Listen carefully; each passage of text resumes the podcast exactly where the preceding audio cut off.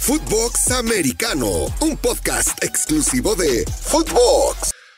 Resulta que Taylor Swift y Travis Kelsey se han dejado de seguir en Instagram. Yaka, yo te pregunto, ¿qué pasaría si tú dejas de seguir a tu esposa, la señora Mónica, que es una dama, en Instagram? ¿Cuánto tiempo pasaría antes de que te mandaran a dormir a la intemperie en Montreal?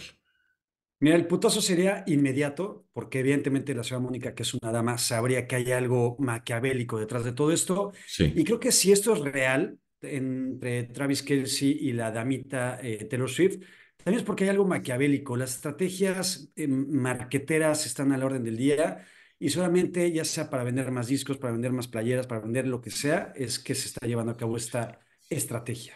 O sea, no es un inicio de rompimiento, no debemos de preocuparnos los que somos fans de esta relación. Siguen juntos, siguen queriéndose y los 14 mil dólares que se gastó Kelsey para comprar un regalo de San Valentín fueron suficientes. Tampoco ese es el motivo.